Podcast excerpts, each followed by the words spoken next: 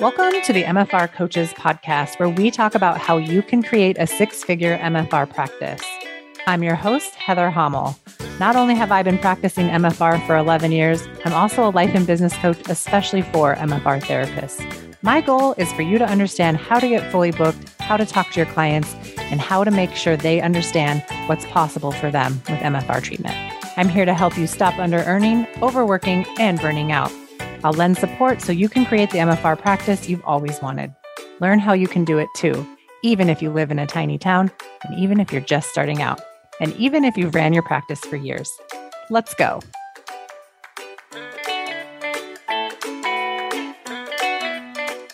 Hey, everybody, and welcome back to another episode of the MFR Coaches Podcast. I'm joined today by one of my 12 month coaching clients, Zetty Morgan. Zetty is the owner of Zippy PT Myofascial Release, located in Oconomowoc, Wisconsin. Zetty, welcome to the program. How are you?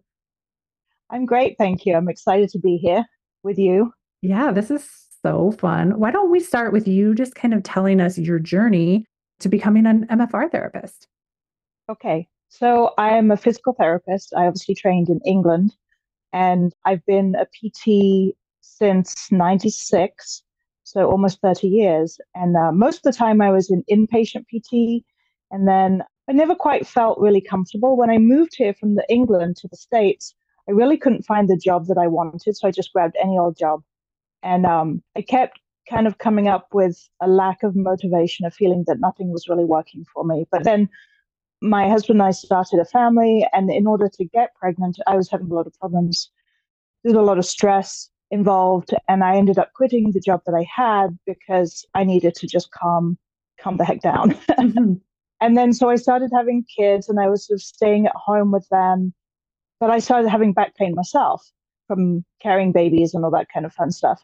And uh, I searched out, I'd actually received one of John's pamphlets through the mail while I was pregnant or looking after my little tiny baby, the first one and thought, oh, that sounds like great therapy. That sounds really good, and kind of put it aside. That was the first time I came across it. And then a friend of mine was having trouble, and she said, I'm having all this pain and whatever. And I said, it sounds like you need this stuff called myofascial release. I don't know anything about it, but look for myofascial release therapist. She found one uh, the next town over. And so when I was having my pain, I called her and said, Did you ever find that MFR therapist? So that's how I ended up seeing an MFR therapist for my back, and she was the one who said, "You got to go and do MFR one." She said, "You for sure. You would. You're responding really well to this work. You got to go do it." So that's how I got into my myofascial release, and she actually encouraged me to then go to the study groups, even though I wasn't working. And I met some people in the area, and one of them had a clinic. She'd just broken her ankle and was uh, non-weight bearing. So she asked me to come and fill in for a few months and I started working there with her. So I worked at her clinic. That was a PT clinic that came from a myofascial release aspect. It, it did a lot of myofascial release, but it was billed as a PT clinic. So then we were taking insurance claims and Medicare claims and stuff. And it was just a lot of paperwork. And it seemed like we were kind of almost lying in order to get reimbursed because nobody wanted to reimburse MFR at that time. Mm-hmm. Anyway, then I went back over to my first MFR therapist, she'd opened a clinic herself and was gathering like minded therapists. So I started working at her place a couple of days a week. So I really enjoyed that because with small kids, I didn't have to think, I just had to show up for my clients. And that was really great. And my family were big uh, sailors and travelers. So we took off for about a year uh, when my kids were little. So I just left, went sailing for a year, and then came back. And wonderful woman. She just was like, come back, come back, and, you know, accepted and had me come back. Yeah. And then a couple years later, we took off again. That's so fun. Yeah, it was really okay. fun. So we got up to Alaska, and I couldn't work in Alaska because getting your license up there takes forever. And we were planning on only being there for about a year before leaving again. So it just wasn't worth going through that whole process. Mm-hmm. Then I came back from Alaska in 2020 and thought, I should really get a job. And so I went back to work for a little bit in the clinic where I'd been before, but I wasn't getting the clients that I wanted. I wasn't involved in finding my own clients so much. And, you know, I was the only PT there. There's a lot of everyone else was uh, massage therapists. Not that that really mattered, but they were also doing like massage and they were doing, there were all kinds of different therapies going on as well, though primarily myofascial release. So I decided that I would try and get a job as a PT somewhere, just as, you know, for a short while. I started applying for jobs. I could not find a job that would have me because they were like, well, you've been a PT for 20 plus years. We can't afford to pay you the rate that you're supposed to have. This is an entry level job. And I was like, oh, that's fine. I don't care. I got so frustrated. I even got turned down from a job that I had done 15 years earlier because they said they didn't want to employ me because I had all this theoretical experience. I'd been doing MFR and traveling, so I really didn't have it. And that was when I decided to start my own business. And I was going to have to do it mobile because I don't have anywhere in my house that I could make into a, a treatment room. Mm-hmm. So that's where Zippy PT came from. Okay. And it was going to be sort of like PT with an MFR lean, like any hands on treatment, any pain treatment I was going to do, I was going to definitely do myofascial release. But I also did like wellness programs for people who were kind of housebound or whatever. And then people would call me in for typical kind of home health stuff that uh, wasn't being covered by insurance and stuff. So that's where I was when I found you on the podcast. And I just, I found you, I want to say it was like the winter of 21, 22. Mm-hmm. And I just started listening to all of the episodes. And um, at the time, I was driving three to four hours a week with just nonstop. And I just listened to your podcast exclusively. And I started putting into practice a lot of the stuff that you suggested in those podcasts. And I was like, this is good, this is good. And I would hear you talking about, you know, everything. And I just was like, that's not for me though, because I'm just a stay at home mom doing a little bit of Ah, I love that. The like, right? Yeah, that was the thought. I'm just a stay at home mom. This is just a hobby jobby. So, what changed? What made you sign up? That's a really good question. I started thinking about staying in one place and I started looking into finding a place. I looked at some buildings that were on sale. There's no way, like, I couldn't do that. Started looking for rooms, couldn't find anything. Um, and I mentioned it to my own doctor, who had been referring me a lot of her clients, a lot of her patients. And she said, Oh, well, you could just use one of our rooms. So we set up something very casual. I yeah. was just at the time, I was like, there are some people who really don't want me coming to their house, or they don't have a good setup at home where they can just really be quiet and not be interrupted by people and dogs. And yeah. Like so it was around that sort of time I started seeing one or two clients there, but I really had started to feel like maybe I should move into just staying in one place and have people come to me. It'd been a couple of years of being mobile, and I like driving around and you know being out and about. I don't particularly like staying in one place, but it was just a hassle, you know, yeah. carrying my table in and out every time. And I remember I can picture the time that I signed up vividly. I, I arrived at one of my kids' sailing regattas. They were out on the water, and I was. You're supposed to have a parent there all the time, so my husband and I would switch off Mm-hmm. And uh, he needed to go to work. So I arrived with my laptop and I sat in the shade watching the kids sailing with my laptop. And the first email that came up was your email about the 12 month program. I want to say it was probably early June last year. Yep, that's when I announced it. Yeah. And I read it and I read it. It's like, God, I have so many questions. Oh, the other thing was I'd been seeing a therapist. I've been having some depression and anxiety in the last few years uh, for various different reasons, but I'd been seeing a therapist and it had been really helping. But I kept finding myself wanting to ask her questions, which some of them were like appropriate questions for her, but some of them were questions that I was like, that's really not a therapist job. That's more of a like business coach type question, like my money stories and my like trying to figure out what I should do about this client or, you know, I'm like, okay, I clearly need a business coach now, and I know the one I need. So I was sitting there at this regatta and I had my laptop open and I just kind of clicked sign up now and I signed up and the whole thing went through. And I afterwards I closed my laptop and went, well, that just happened. Oh my God, what did I just do? We it was like boom, it was done. And so yeah, it was just like one of those moments where everything came together. I'm like, this is what I need, and signed up. There was not a lot of planning ahead.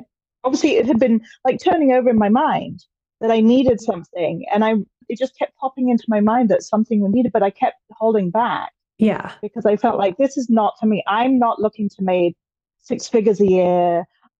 I'm more of a mom who does this on the side, but I really loved it. I mean, I felt opening my own business has been one of the best things I've ever done. Yeah. And I have three daughters, and letting them see me doing something new and struggling and then figuring stuff out, they're such, they're my biggest supporters. They just like, oh, good job, mom. Oh yeah.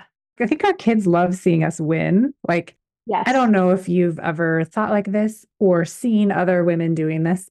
And I think in our community, it's pretty prevalent of MFR therapists is like being okay with having your job. It's one thing, but the priority is your family and your kids. And then we never, or it takes us a while to understand that our job and our success in our job doesn't have to come at the cost of our family and kids. Like we can do both and we don't have to do either one perfectly to make it okay. Yeah. I mean, it comes at a cost of the tidiness and organization of my house, but not of my kids. yeah. I mean, there's always, you know, it's like I always get in these conversations about people like, oh, I need more balance in my life. And I'm like, I don't really think that there is such thing as balance. I think there's give and take. And in different seasons, we're more focused on one thing or the other, but you can have a really high enjoyment level of all the things you're doing when you decide to do it on purpose and you're like okay with you know letting some things go or figuring out how to make it go smoother so i think that's fun that you brought that up i'm super jazzed that you were listening to the podcast and it was resonating and you're able to put things into action what do you think now after being an avid podcast listener now a member of the podcast mm-hmm. and a member of coaching has it been more helpful to be in coaching than to just listen to the podcast? A hundred percent. Enrollment for my 12 month coaching program starts January 31st. And to kick things off, we're having a live call that's happening at noon central. So that's right. Mark your calendars off for noon central time zone, January 31st. To register for that call, go to www.themfrcoach.com forward slash live call. During that call, you can ask me anything. And I'm bringing a panel of current coaching clients to spill all the details about what it's really like inside the program when you get coached by me. Hear their real results, their real struggles, and ask them any kind of question that you have. They're going to answer it, and so will I. When you attend this live call, I'm also going to be giving you a very special bonus when you join the coaching program. This special bonus is only going to be available if you attend that call live. So go and register at www.themfrcoach.com forward slash live call. Block off your schedule for January 31st at noon central and start writing down those questions. I'll see you at the end of the month. I raised my rate. I didn't do raise your rate boot camp, and I probably should have done, but I raised my rate. I listened to your podcast and I was like, well, that makes sense. Let's do this thing. Yeah. But I didn't do it based on numbers per se. At the time, I, I think I put it up. I think I wrote down, I put my rate up in June of 2022. And at the time, I didn't really have many expenses to take into account. I was mobile and I didn't really have any goals for what I was going to do with my money per se. I was at 120 an hour, which when I put it into a package, it went to 100. Yeah, yikes. Right. Well, but I had come from the clinic that I worked in. People were being charged $75 an hour, and I was getting maybe, we are getting a decent chunk of it. I was getting like $45 of that, but still. Yeah, I'm wondering how that clinic stays in business. Yikes. Well, I love them very much, but I don't think they make an enormous amount of money. Yeah. And that's kind of, you know, it's a different town. And I know things in that town are less expensive, but it was, so it was hard for me to go out on my own as a not desperately seasoned MFR therapist. I mean, I'd been what, doing it for a long time, but hadn't had a lot of time with hands on bodies because mm-hmm. I was part time, etc. And so trying to set my rate I just picked, I wanted round numbers. I wanted numbers that people could like connect with and easily remember. I just picked 120 and then it went down to 100 a session. So then when I raised it again, I went to 150 a single session. And I'd had a few people tell me that at the very beginning that I wasn't charging enough. And I was like, mm-hmm. and then again, somebody told me at 150 that I wasn't charging enough. And again, I went, that's crazy talk. But what I did when I made my package was that I put the package at 800, which brought the price down to 130, 133 or something like that per session. And they did not like that because I was like, I don't want to discount myself. Yeah. This is not like a optional service that people can choose. And I have the same thing kind of when I do discounts and specials, that kind of thing. I always have a like reservation. And do I really want to do this to get people through the door, or do I just want to stand by my product, stand by what I do, and not make it a fluctuating price? Mm-hmm. So I didn't like that. So eventually I stopped selling packages. But what I didn't realize was the whole process of figuring out. So if I'd done raise, raise your rate boot camp ahead of time or in your program, that's something that would have been much clearer to me.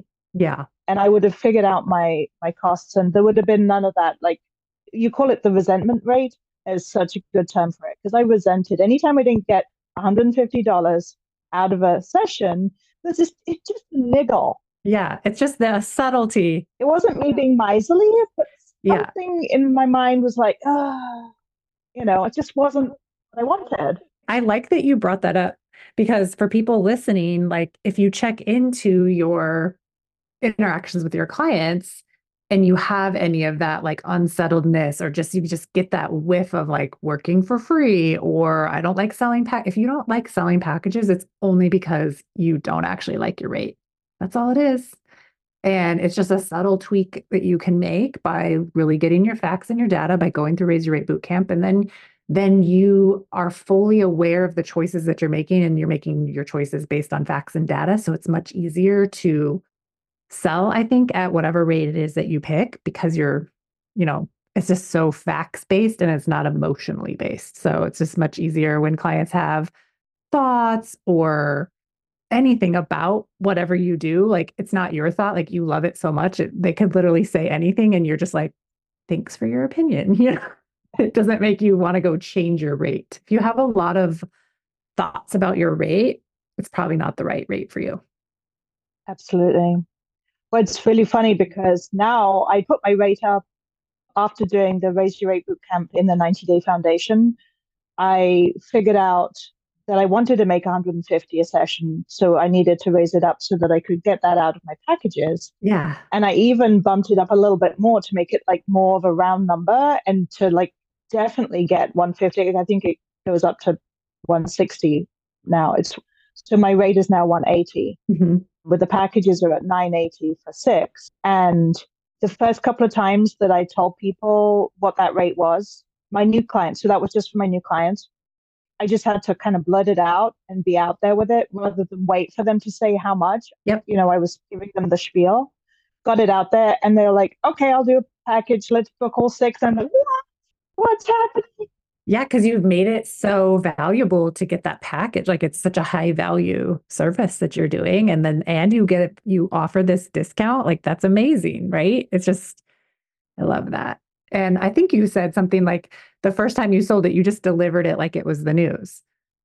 I mean, inside it wasn't like it was the news. No. But I just said it out loud. That's what you learn, right? Like you learn this idea of delivering it like the news. The first few times you do deliver it like the news, inside you're still freaking out. Like that's what mm-hmm. coaching is for, right? It's for the yeah. actual freak out that you're having so you don't have it every time. So you can like expand your nervous system around who you've become in order to even have those words leave your mouth. When I tell them that information, I've done a lot of the groundwork to sell them into thinking that this therapy is amazing and they're ready to sign up.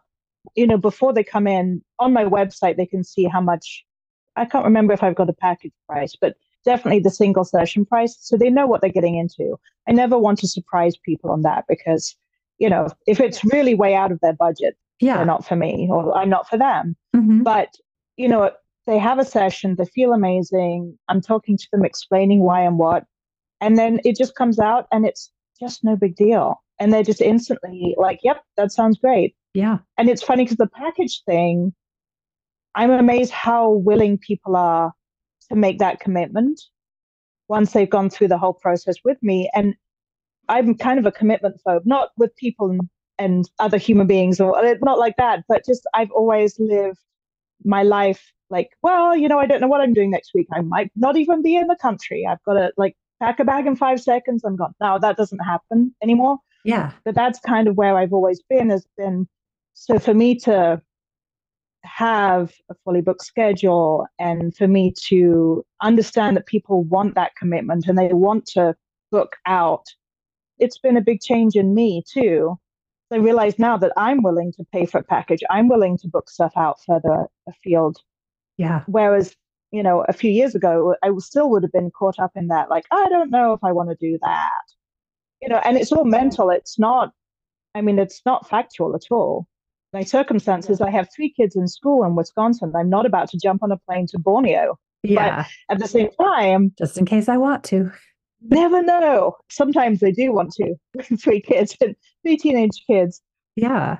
But I think too, that one of the biggest flexes with having your own business and especially a business that where you're making money, you're setting yourself up to make lots of money is that you can actually have this increased spontaneousness, but it's like somewhat planned. It's like, oh, well, I'm going to know when I'm traveling for the next year so that I can get fully booked around my travel. And then it's like you can have a more luxurious experience. And if you decide you're going to close your business for a week, you can do so knowing exactly how to move clients and exactly how to communicate with them. So it's not that big of a deal.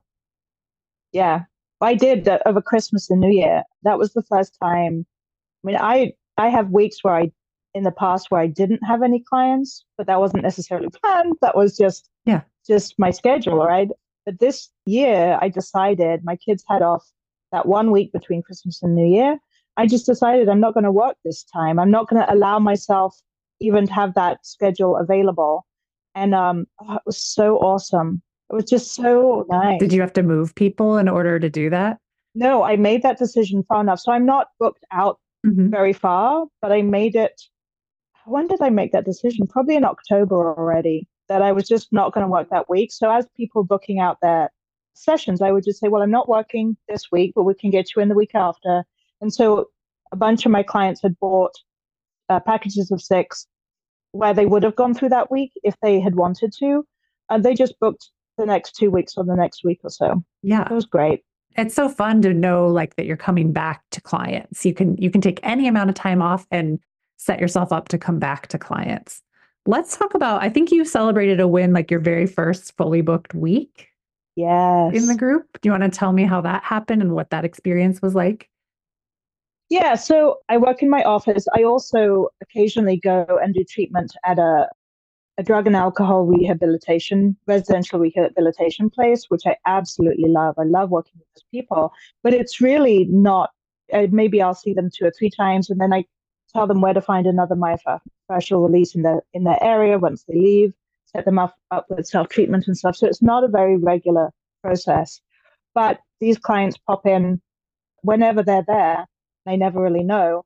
And so the first time I got it, I had three clients from there, just all of a sudden out of the blue. And I hadn't had anyone for like three months. So that was how I created my fully booked week. So I was like, well, yeah, it wasn't really fully booked because I had those three people. what do you mean? Clients are clients. Right. And I have to drive there. They have a massage room that I use. Yeah. I have to drive there and then drive back. So it takes up a chunk of my day and stuff. But that was my first week. But then so the following week or the week after that, I had a another fully booked week that was not based on those clients at all. And then I was like, okay, it's not a fluke. I can do this. Yeah. For sure.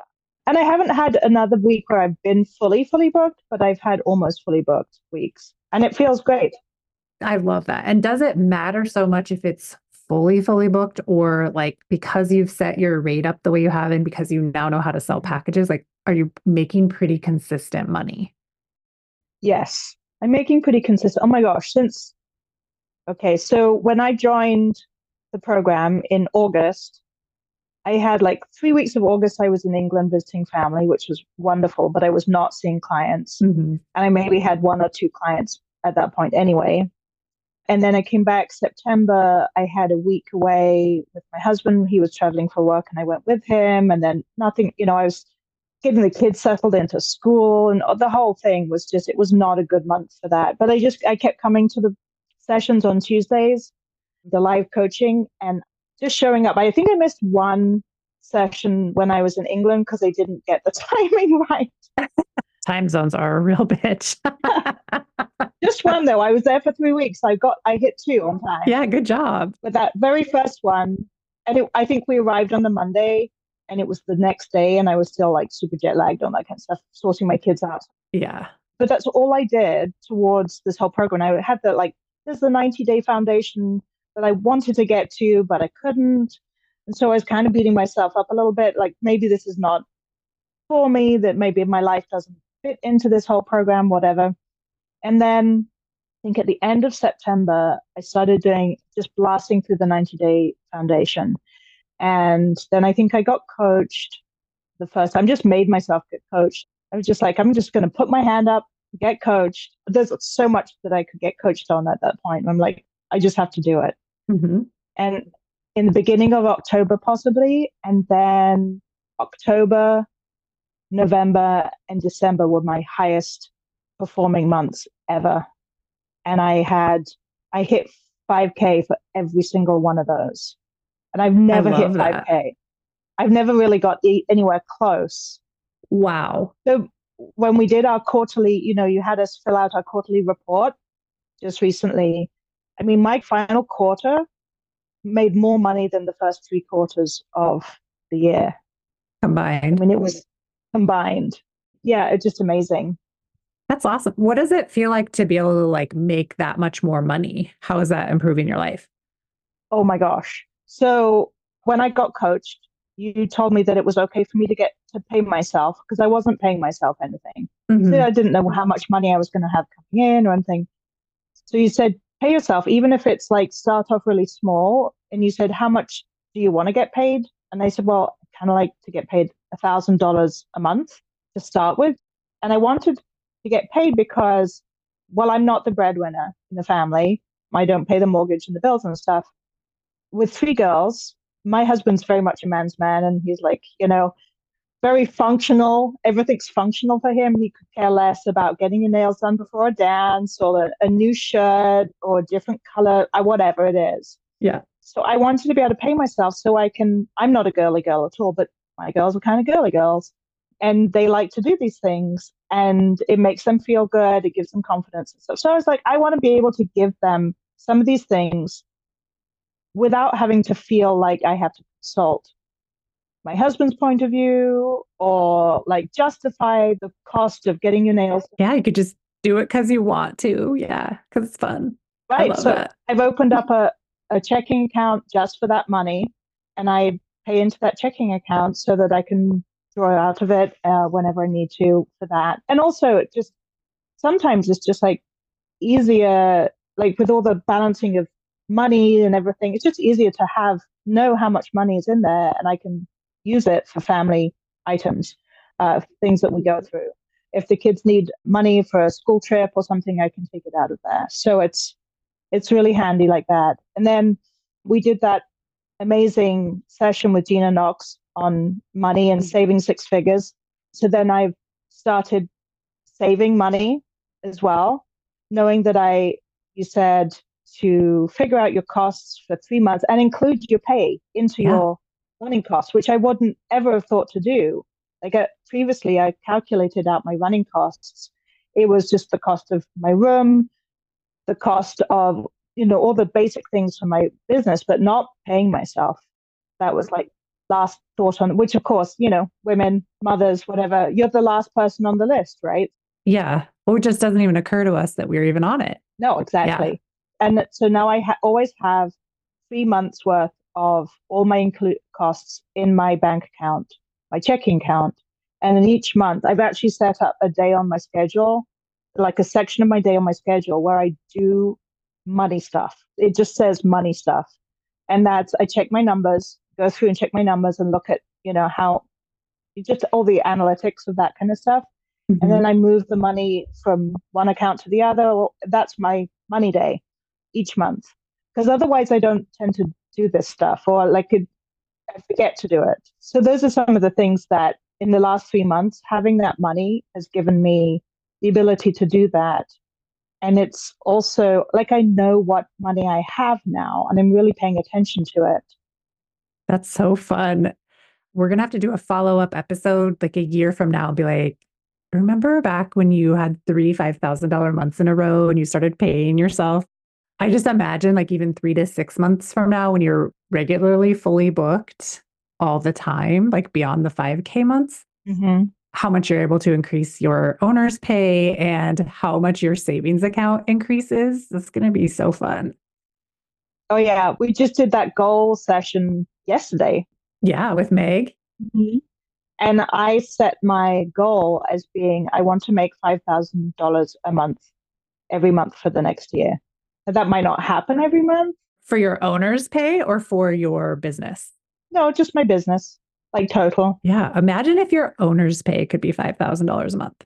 That would be insane. I like, I haven't even thought about that. But I do recognize that there was a chance that some of my months might be less, but some of them might be substantially more. Yeah. For sure. But then when I was thinking about that, I was like, oh my gosh, I don't have a full year of, of coaching left. I want to be able to look back at the 2024 and celebrate with you. And was, so then I'm like, okay, there's more coaching in my future, clearly. Yeah, please stay in coaching. Well, I think that a lot of people get into coaching and they're like, I'm just going to get in and get out. Like, I'm just missing like one or two things. So I'll just, I'll find the right thing in the portal. I'll find the thing and then I'll be done. And it's one of those things that's kind of like getting MFR treatment. And people are like, when are you done? When will I be mm-hmm. done with this thing? And it's never like, done. You're just never done. And I, I do think that having the right mindset coach, maybe it won't always be me, but I'm happy for it to be me.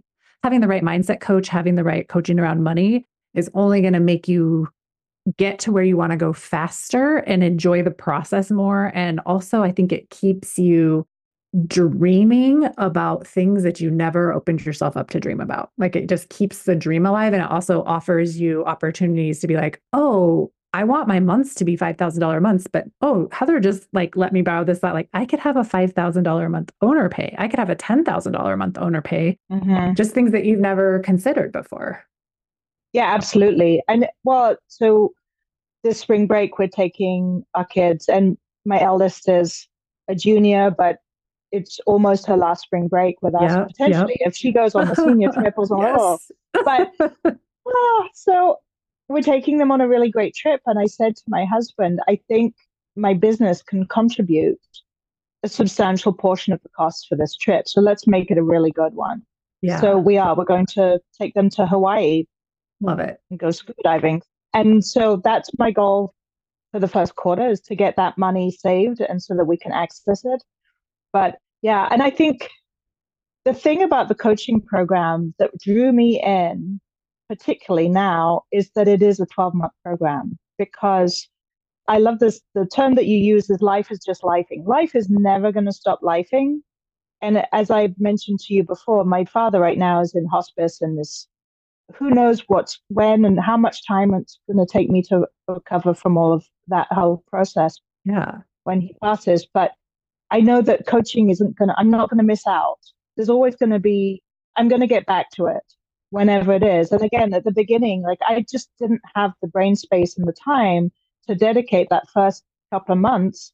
But once I got into it, I, you know, and it, that's okay. Whereas if it totally. was a three month program, if I signed up for a three month program and it, that time was, then I would have been like, oh no, I missed out all this stuff. And yeah. I, you know, it's like that three month program I used to do served its purpose and was really good for the rounds and rounds that I did it. And then it was just, it just occurred to me one day, like, this could be so much better. And like, what would make it better? Definitely increasing the time, like increasing the access, you know, like making the price point lower. And then just being willing to ride it out for the year. I think one of my biggest hesitations was like, well, what if I get bored or what if nobody signs up for, you know, like there were so many things in my mind about it, but I'm so glad like past me back in, I think it was like March, April of last year when I made that decision, she was really wise. Like, good job, Heather. I'll pat myself on the back for that one because it's been wild, I think, and so rewarding for me to be able to, you know, this is the first, we haven't even had the 12 month program for a full year yet, right? So everybody started in August, and then we had people come in in November, and we had people joining at the end of this month.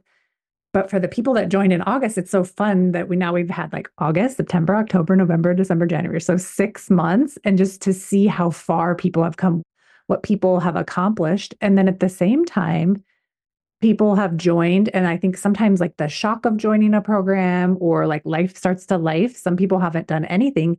And it's also just fine. Yeah. Like if there's no race and like the tools and the access is there and the support is there for when you want to have it. And I set this up as a program that people can continually, you know, stay in, rejoin, you know, recommit to it. And then you get to a certain point, then maybe you want to join the mastermind. Maybe you want to go beyond the 100K and do advanced selling. So it's really fun for me as the coach. It's been a wild journey. So I love it.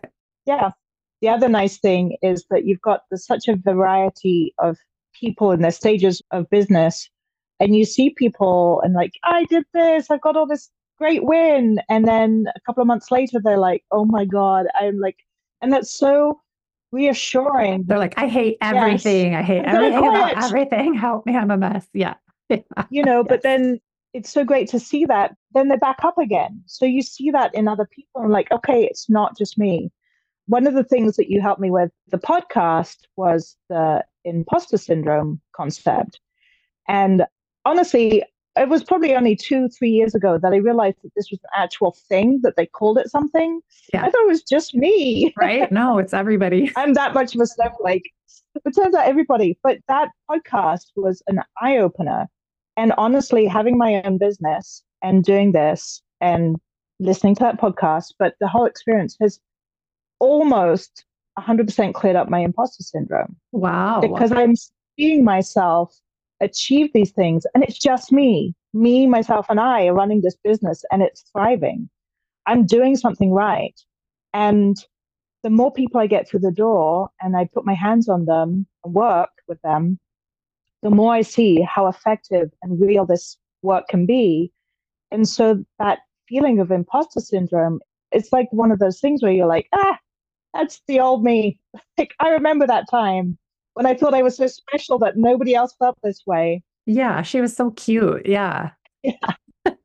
I love that. Well, I'm going to be teaching a special bonus workshop on how to be an expert at MFR before you're actually expert through seminars because I think this is something that's really a struggle for MFR therapists is thinking that you are good enough to do the modality to treat your patients. And it's like oh i want to wait and like i want to take another seminar so that hopefully i feel confident enough to treat this patient that's coming in next week. And it's like i want to encourage everybody to take the skills that you have because john has done such a great way of crafting the seminars and the techniques that are taught at the seminars that you walk away with more than enough skills to treat anyone who walks in your door. Yeah. Mm-hmm. And we really have to lean into that and trust his process and his, like the way he crafted his seminars, right? Was so that you could be the best therapist possible, not so that you have to wait until you graduate from some made up thing before you can do it. Yeah. And a lot of us make the mistake of like, well, I need to be advanced, I need to be intermediate, I need to be expert before I can see patients. And it's like, see patients now. You're the expert in the room now and you become expert through the hands-on process and like allowing yourself to be even bad at it before you're good because even a bad MFR therapist is probably better than someone who doesn't have any MFR behind them. Right. The way that I learned MFR because it was so spread out over many years because I wasn't working full time and earning enough money for these seminars, all that kind of stuff. I think it helped me realize the fact that as long as you have the MFR principles and you use your touch, that you can actually make a huge difference. I mean, I was a novice until I was a novice for 15 years, but I was working in MFR, doing MFR therapy yeah. because I would just look at the person, okay, they're tight here, they need to release here. They were like, okay, this is how I'm going to do it. Well, I'm going to use my hands to create what needs to happen and all that kind of stuff. But I didn't have all the techniques, but I didn't need all of the techniques. Now, every time I learn more techniques, I'm like, this is a great technique. Yeah. But I didn't need that to make a difference to somebody's, you know, pain. And so that has been very beneficial for me. But yeah, there's no certification. You can be like, I got this, and you know, I'm proficient yeah. in this. It's a lot of self belief, without a doubt. It's totally comes from you because I have. Sometime I'll share the picture of like I at one time got all of my like one time through all of the seminars things like framed into one frame on a wall. Takes up a huge wall. It's big. And then on top of that, I have a giant cabinet full of all of my certificates because I've taken every seminar multiple times. Fascial pelvis, maybe 10 times, whatever. I'm addicted. Me too. there was this time, I've talked about this on the podcast before, where like I left MFR3 for the first time and I was like disheartened that my imposter syndrome didn't leave. It's like I got there and I thought, oh, I'm going to get here and then I'm going to feel better about myself. Like my life is going to be better, all these things. Not true.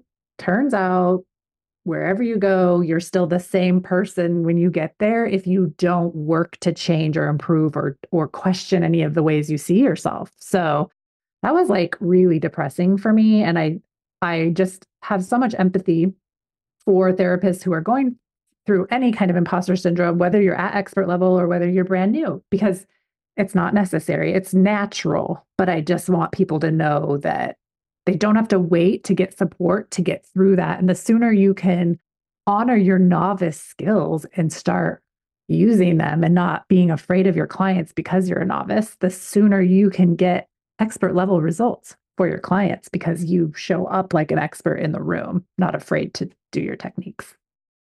Yeah, I think since I've had my business in a room and I've made it feel like me, and I've been doing this coaching and getting ways of thinking about things that come up that my imposter syndrome isn't nearly the problem. I do. I feel like I am the expert in the room. And I've, it's funny, I say these things to other people like, well, you're the expert in the room. Yeah. And I just today, so I got a request for an appointment today. And I was like, oh, this is the hundredth monkey. Do you know the hundredth monkey story? Yes. Yeah, that's from like from my first seminar, I swear, but I don't I haven't heard it since. I'm now getting clients that don't know any of my other clients, that don't know me, and they just turn up on my website and they book an appointment without ever talking to me. Right. And that's like, how is that happening? I don't like it's just happening. Yeah. Well, and you've done like i don't want to discredit though all the things that you've done right? Like you've done the things to be findable and so like when the hundredth monkey wants to find you like it just pops into their head right? Because they've seen it whatever they find you. Yeah. But they can't find you if you don't have the online booking you don't have a website you don't have a google listing. And i know you've had google listing drama right? So much. This is happening even without a google listing. So yes. it's not even about like showing up perfectly online. It's about being there at all so that the opportunity is there for people to find you and book, which I love. I feel like I have this hundredth monkey story. I've been like trying to tell my other coach friends about it, about how I'm like, I'm about ready to have a hundred people in my program. And I feel like when we get to the hundred person mark, you know, like the momentum has already been created. And now it's like, no matter what, in 2024, there will be a hundred people in the coaching program at one time, which like blows my mind. And then mm-hmm. what if we hit 200 or 300 people? Like it just changes the face of our profession because if 300 MFR therapists are out there creating six figure businesses, what is that doing to the world? It's brilliant. It's like, yeah. It blows my mind. And so there's a lot of things that have happened since making my decision to join your program that I swear that you are the organizer of the universe. Like I do something and something happens. Well, I'm not going to be able to fit out my door after this. My head's so big. no, but you know, like you've got little like little yeah. puppet strings. You're like, oh, Zetty just posted on social media. Here's a new client. Here you go, Zetty. Yeah. But it's every time that I put myself out there that I do something that feels weird. And a lot of the social media and the website stuff, it feels like you're just putting the spewing this stuff out into the universe and thinking, what am I doing this for? This looks terrible. What's the point? And then somebody comes in, they do see that you've done that. And it might not be connected exactly to your action, but something happens that makes you feel like this is worth doing because something is coming into it. And the same thing for when I put up my prices. In my mind, I was like, okay, the next person coming in, I'm going to charge them this new price. Well, literally within three or four days of me making that decision, somebody came in and challenged me to make that decision and, and put that out there. Yeah. And then they told a friend within the same day of them coming in, therefore she told her friend and her friend booked an appointment like it was boom, boom, boom. And I'm like, okay, thank you, universe, or thank you, Heather. I love it. Well, it just is true. Like, I think the more mindset work you do where you like have the thought, I'm going to just do these things and the intention is is that people find you but you're not tied to it in a way where like if nobody does then you decide that you're a failure there's a subset of people that they do something they want instant gratification if they don't get the instant gratification then they're a failure that's terrible. And that's why I like to be in the mix because I can coach you through that. It's not helpful to think that you're a failure. And then, yeah, you put yourself out there. It feels awkward. It feels weird. It's messy, whatever. You get better at it over time. And the thing is, is people don't need you to show up in perfection. People actually like you to be a little messy. Like, you know, they want to be able to relate to you and they really just want to be able to find you and book online. That's literally all they want. So even if it's messy, it's fine. Yeah, absolutely. Yeah. A lot of my shit is messy. it's just like piecemealed together, you know? You don't know what you don't know until you know it. And then yeah. when you know something new, you have a choice to make something different or better or love how it is. And it's fine. You know, you get to decide how much time you want to spend on that stuff. The one thing that I haven't yet had is anyone book from finding me on the directory. So I'm on the directory. I did that back I think in September. Mm-hmm. But it's possible that this new client is from the directory and I just don't know it yet. So we'll see. I'm just going to put it out there into the universe. Heather. Yes, you're waiting. Yeah. And the thing is with that, I like to think about the directory in a couple of different ways. One of them is, is it a professional resource? So I like to think about it as if someone asked me, who do you recommend for whatever and wherever they're at. Because I have contacts from all over the world, right, that are asking my opinion now about who they should see for MFR, which is wild to me. People contact me from all over. And I'm like, well, let me see who's on the directory. If you're not there, I can't give that recommendation because now there are so many people in my coaching program. I don't know everybody, like where they live. Like it just occurred to me the other day, like, we're probably going to be able to meet and have lunch someday soon because mm-hmm. you come to where I live for stuff for your kids. So it's like, that is fun. And also, I talked to you, I've coached you, and it took me, you know, six months to make that connection just because the community is getting so big. So it's get on the directory so that I can refer to you. Like, I want to refer to everybody and I want to have that easy and simple access for all of us as colleagues to be able to find each other. I think it's actually more valuable colleague to colleague than it is just non MFR human but also for the very smartest non MFR humans to find us there. Like those are high value clients finding us there. Absolutely. Well, and I have, I'm constantly referring uh, clients, like I said, from the rehab program, because they come from all over the country to do their rehab at this place. And I'm constantly referring people to that website, giving them a, I have a little card that I have that on when you're looking for more therapy, you know, to go to yeah. this website. So I'm putting it out into the world. So I'm sure it's going to come back to me. And honestly, when you look up my area for MFR, you do have on the directory, there are like five or six people within a half hour drive. So you have some choice. Yeah, that's awesome. But that's fine too. It means that everybody who looks there is going to find somebody that suits themselves. You know, whatever they're looking for, they're going to find somebody in our area that works for them. You know, so that's not a problem at all.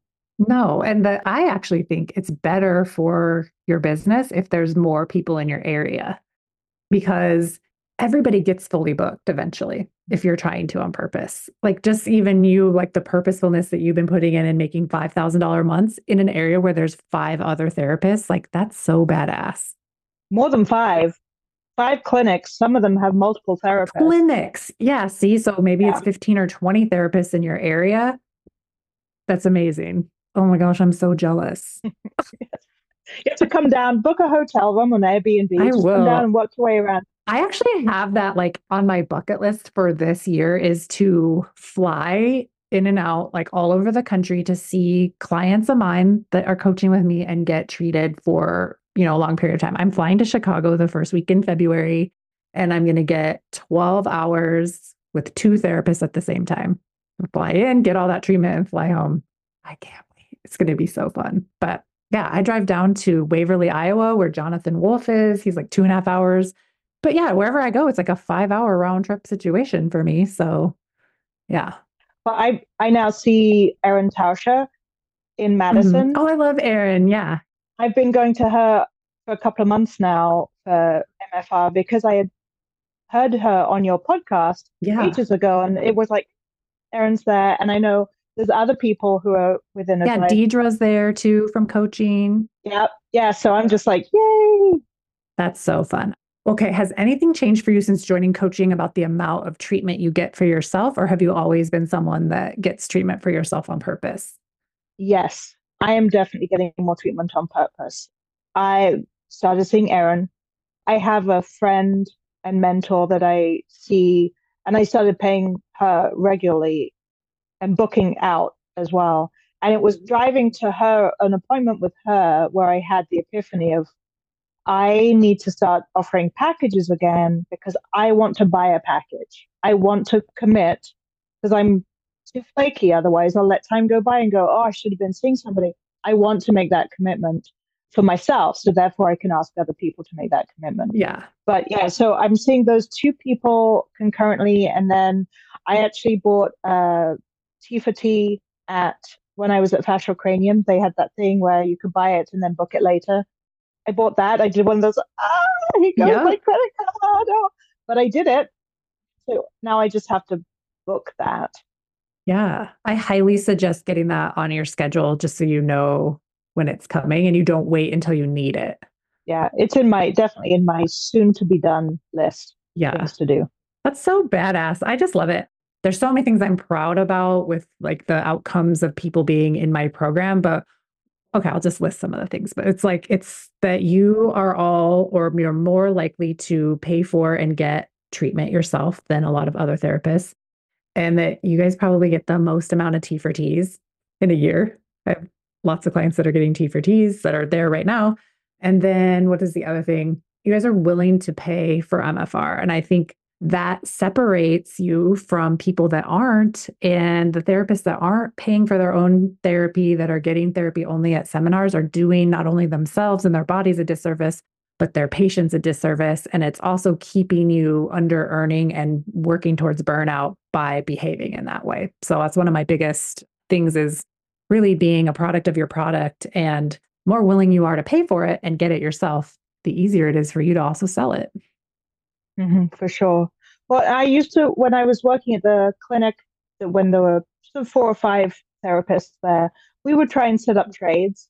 You know, the priority wasn't there. Yeah, trades are not a priority. Yeah, like mm. and you had to sync two schedules and you know fit that in. Yeah, it's work. It's not actual care. Even though you know mm-hmm. it is, but it isn't there's a subtle difference to it. And maybe it's not even subtle, it's kind of a big difference a trade versus paid for care. I hate like having to give some, like get a treatment and then give someone a treatment. Like it just ruins it for me. Yeah, for sure. The one therapist I see, I treat her and she treats me, but we pay each other. Yeah. And is it on different days? Different days. We have different rates. It's it is what it is. Perfect. Yeah. And we meet for coffee so that we get all, all our chatting is done at coffee another time. So we're not, we just treat each other. Yeah, that's good. What's your experience been like going to seminars after being in coaching? Is that a different experience for you at all? Yes. I've only gone to one seminar since being in coaching. I went to Fascial Cranium in November in Nashville. And yeah, it was a very different focus I was much more relaxed about the experience, I think, for one thing. And I'm not really sure why, but it just, I went by myself. I didn't know anybody else there. And I just kind of went to experience the techniques. And it was, I loved fascial cranium. I mean, I've been wanting to do that for ages, but then I also had to do, I did rebounding and CT last year, which I think are prerequisite. Yep. So I was building up to get to fascial cranium. I get migraines. I've worked with a lot of people with head and jaw pain. And so I was really looking forward to getting back into that one. And it was fantastic. What was interesting this time going was looking around the room. And normally I'm just craving that contact with other MFR therapists. And really, when you're working, you don't have a lot of time to chit chat. No. And I'm a I'm an introvert and quite shy, so I'm walking up to other people with nobody else with me. Like I feel awkward doing that. Me too. Everyone knows who you are now, though. I know it makes it even more awkward. Yeah. I cannot hide, even though I'm like, I need to hide. Yeah. Yeah. But I had that feeling like that sense of like, I don't have to make myself meet. I did actually make meet and make some really great friends while I was there, but there wasn't that urgency to connect. We need to connect because I think I had that. I have that each week when we sit and talk about our issues in life coaching, even if you don't get coached. So often when I've watched other people getting coached, I'm like, how did this happen? Because this is exactly applied to what's going on in my my life, my work right now. Mm-hmm. I watch people and I come away feeling better, even though I haven't said a thing. You haven't told me anything. I just feel better about whatever's going on in life and work. And so approaching that seminar was really interesting. And then I had this kind of epiphany that you look around the seminar room, if you're not interacting with people, you have a lot of time to kind of people watch. And it's like, okay, there are so many different people in this room, different sort of types, ages, education levels, or licenses, or different approaches. And you hear people ask questions, and like, why are they asking that question? Because it doesn't fit into how your brain works. And then you think, was, these are all MFR therapists. They're as different as all the people in the world. Therefore, everyone can find a therapist and a client that jives with their approach, their personality, their way of being. Yeah. And that gave me that sense of like, there's so many clients out there that will want to see a person like me. Mm-hmm. Like my particular brand of how I do things or whatever, that will work out. So it was kind of a fun, like little epiphany that I had there. It's like, we're not all the same. We don't all do things the same way. Yeah. And it is so nice to create a business and an experience for yourself where you get to be you. Mm-hmm. Like, not everybody is in this group. Like, everybody's charging the same rate. Everybody works the same hours and has the same policies. Like, that's really not how it is. It's like you get to just make it individual to you because what's enjoyable for you might sound terrible for me. Mm-hmm. I don't want to have to do something just because someone told me to. I want to do it my way and yeah, experience it my way. And I think it's a really good thing you pointed out is there are enough bodies for everybody. So even when you live in a town with 20 other therapists, there are plenty of bodies. Mm-hmm.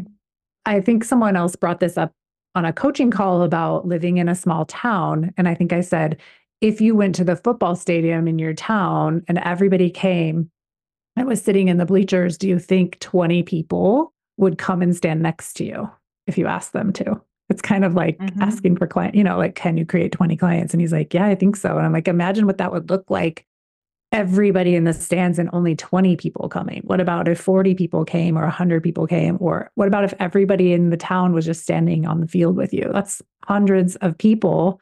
In some towns, that's thousands. And in some places, that's millions of people. We can't limit ourselves by our ideas of how small our town is. Like, put them all in the field with you. It's at least a soccer team. Yeah. it's not just you and your dog. Yeah, exactly. and I think you said it's just you and you do it your way. And it's definitely, there's a sense of self actualization with owning my own business. I started my own business at 48. I wish I'd done it.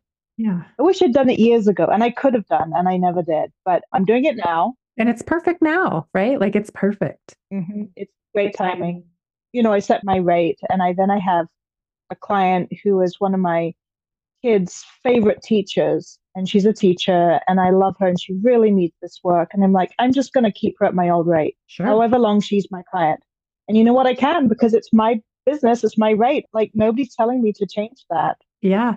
And I think charging a rate, like a really good rate, you know, charging that factual rate sets you up for that opportunity to be able to give out of wanting instead of like, I have to do this. And there's a completely different feeling between like, oh, I should be doing this. I should give this discounted rate. And I just want to do this and I can. You know, you don't have that like feeling in your body of like, oh, I'm working for free. There's no resentment. Mm-hmm. Yeah, no resentment. I love that. That's beautiful. Well, we're at time. So, is there anything else you would like to say to anyone or any last minute details you want to share with the audience before we wrap up? I don't know. I wrote down a whole bunch of things, which you have to understand. I've never been somebody who makes lists or writes down thoughts or anything. Maybe you should share what you have written down. Well, exactly. I um I wrote down things that changed since starting coaching, and we probably covered a bunch of these things. I am no longer mobile. I pay rent, and it's not barfy to me. I signed a lease last a year, and I am not freaking out. I made my rate increase and I no longer resent the packages thanks to the Raise Your Rate Bootcamp. Most clients are buying packages either in the first session that they see me or the second. I don't feel ick when I ask for payment. Oh, I have a working capital account, my savings account. Love I, that. I pay myself. I think I, we've covered most of these stuff. Yeah. Oh, I started the 12 month membership. Do you remember? I, I think I posted about that. And you were like, I don't know if that's I decided to do it anyway. A 12 month membership. So it's like a package, but everyone gets one session a month. Mm-hmm. And then if they need to come in and see me more often, they have the same rate, yeah, basically the 12 month rate. And it's working really well. And I only offer it to people that have come in a few times over the last year or two. But I get to lay eyes on them and I, they get to feel my hands again and be reminded of how good it feels. Yeah. I kind of like though when I say stuff like, oh, I wouldn't do that. And people do it anyway and yeah. make it work for them because you can make anything work. And then I will help you if this ever breaks or like quits working. Yes. And I think the thing that clinched it for me with that was that I just thought if somebody else had that opportunity, I would sign up for it in an instant. Mm-hmm. Oh, yeah. The cost is great it's a great deal and i i just feel like you know you also get kind of paid for your loyalty with a slightly bigger discount and then you know that it's coming up. You have it in your mind you have it in your schedule you have yeah. it that you're going to see me and then if you want to if something happens you just call and you get in again sooner but it's in your mind. Like i said i get to put my hands on you and you feel how much better you feel after one session. You're like oh maybe I've had a couple of people come into the monthly session and go, actually, let's book again for next week. Yeah, I love that. These are the people that are going to be like in a year or two from now. There's going to be a time where your schedule doesn't allow for this. I'm just predicting for you. They're going to be like, I was getting MFR from her for free. like, and they're going to be like, ah, I have to make my appointment so much sooner in advance. So I'm living for that day. Okay, keep going on your list. I've been fully booked more than once and it's not a fluke. Some of my clients are booking appointments out up to six weeks. I'd never had anyone book more than one week out before like October. Love it. Yeah.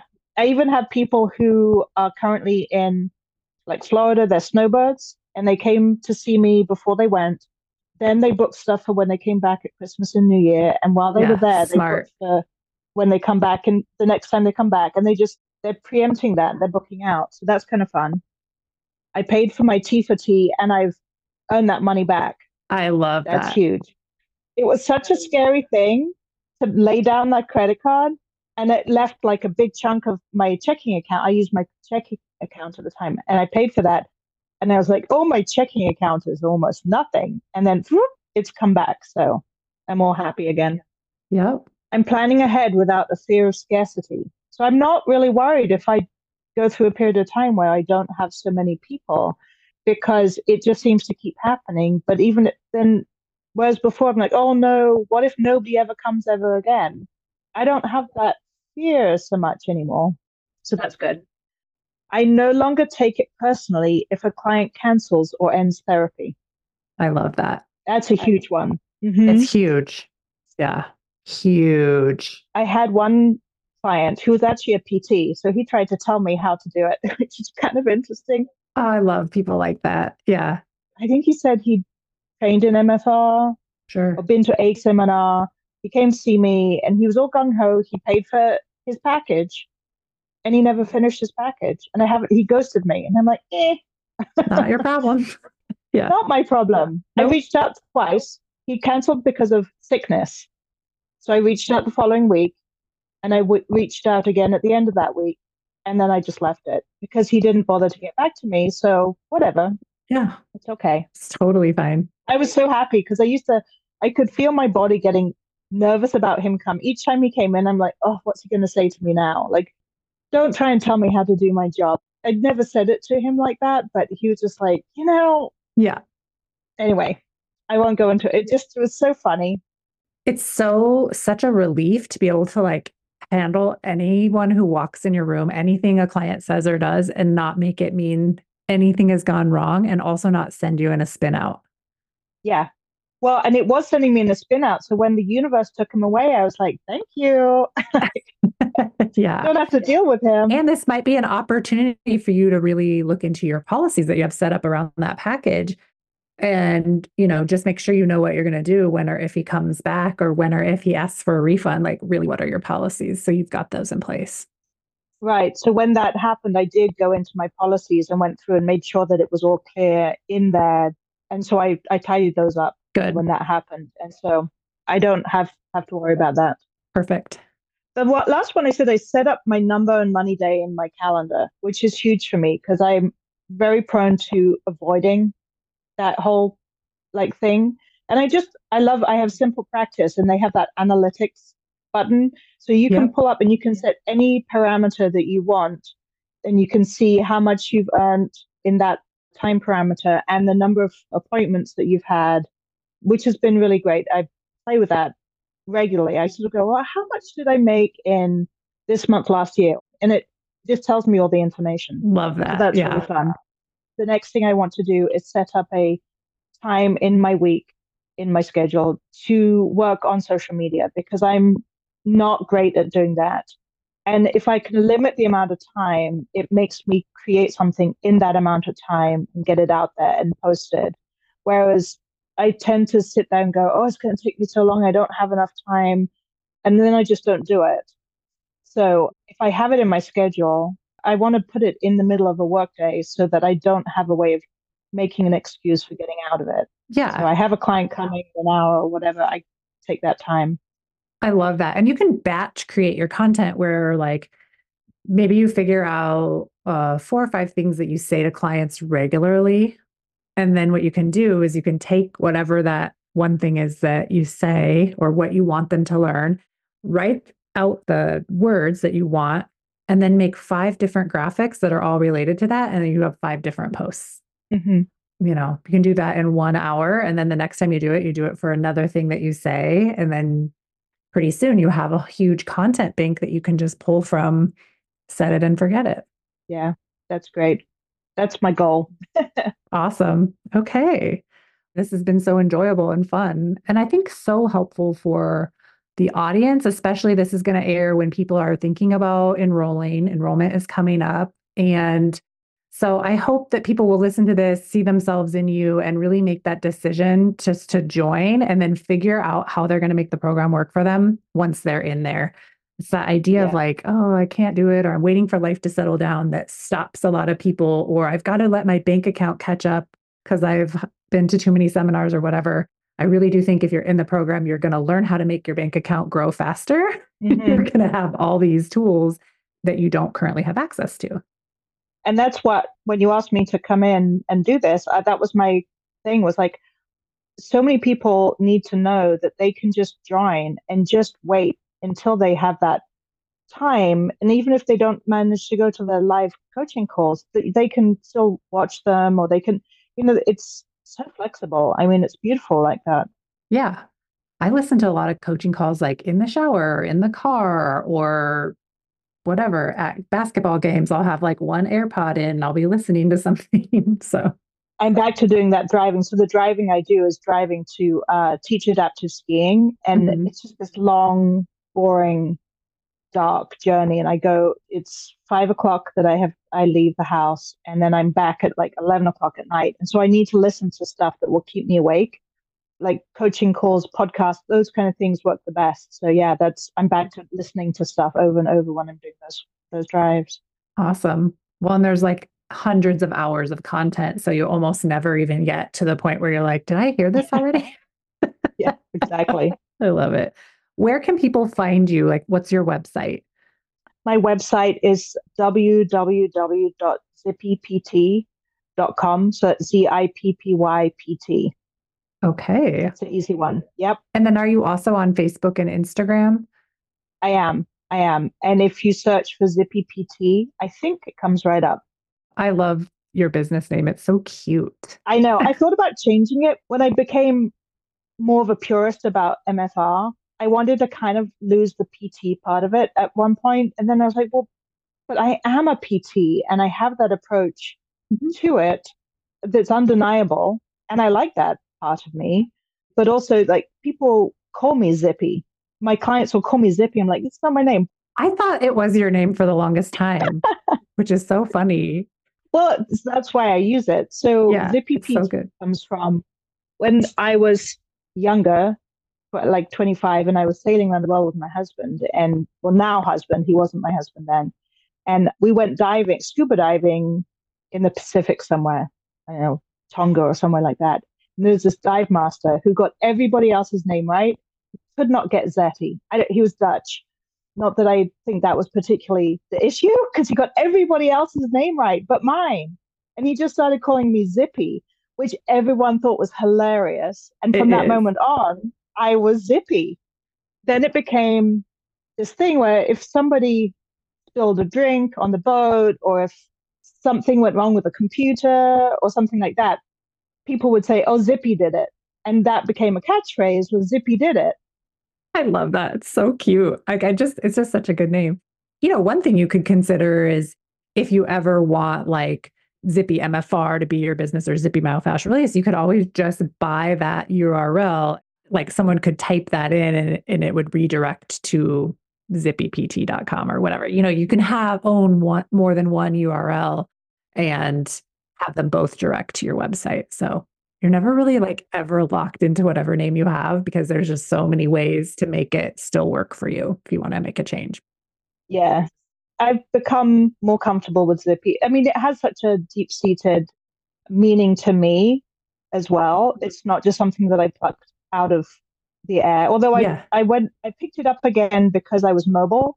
so my first logo said Zippy PT, and there were these little uh, wheels under the word and like little speed things like Zippy PT. I love it. Yeah, it's like so many uses for it. It's so good. Yeah. But the Zippy did it when we started when we came here and I got a sailboat and started racing, I called my sailboat Zippy Did It. So Zippy Did It, and I I put the name on the back of the boat upside down, so that if it was upside down, you'd still be able to read who it was. Zippy did it. Uh oh, Zippy did it. But also yeah. when I won a race, then it was like, yay, Zippy did it. That's so, so this cute. Business is the once again, this Zippy did it. Like I did it. Yeah, that's so good. I love it. I think it's so fun when names have meaning behind them and you know and even if your name doesn't have meaning behind it but this is like this is really fun so how good yeah all right well thanks again for being on the show people will look for you uh, the url is in the show notes zippypt.com and yeah i'll be back with another episode soon see y'all later bye Thanks for joining me today. If you enjoyed today's episode, please take a minute and rate and review the podcast. I appreciate it. For more information, please follow me on Facebook and Instagram at the MFR Coach. And check out my website, www.themfrcoach.com, for more information. If you are currently not working 20 hours or less and making six figures in your MFR business, I want to help you change that. Make sure you tune into the show and get on my email list so you never miss out on important trainings and information. To be the first to find out when we are enrolling next for my 12 month Business Foundations coaching program, get on that email list at www.themfrcoach.com backslash join. Inside this program, you'll learn how to raise your rate, overcome objections, and sell MFR. You'll become the MFR therapist that never under earns and never burns out. It's up to us to make MFR mainstream, and it starts with you and your successful MFR practice. See you next week.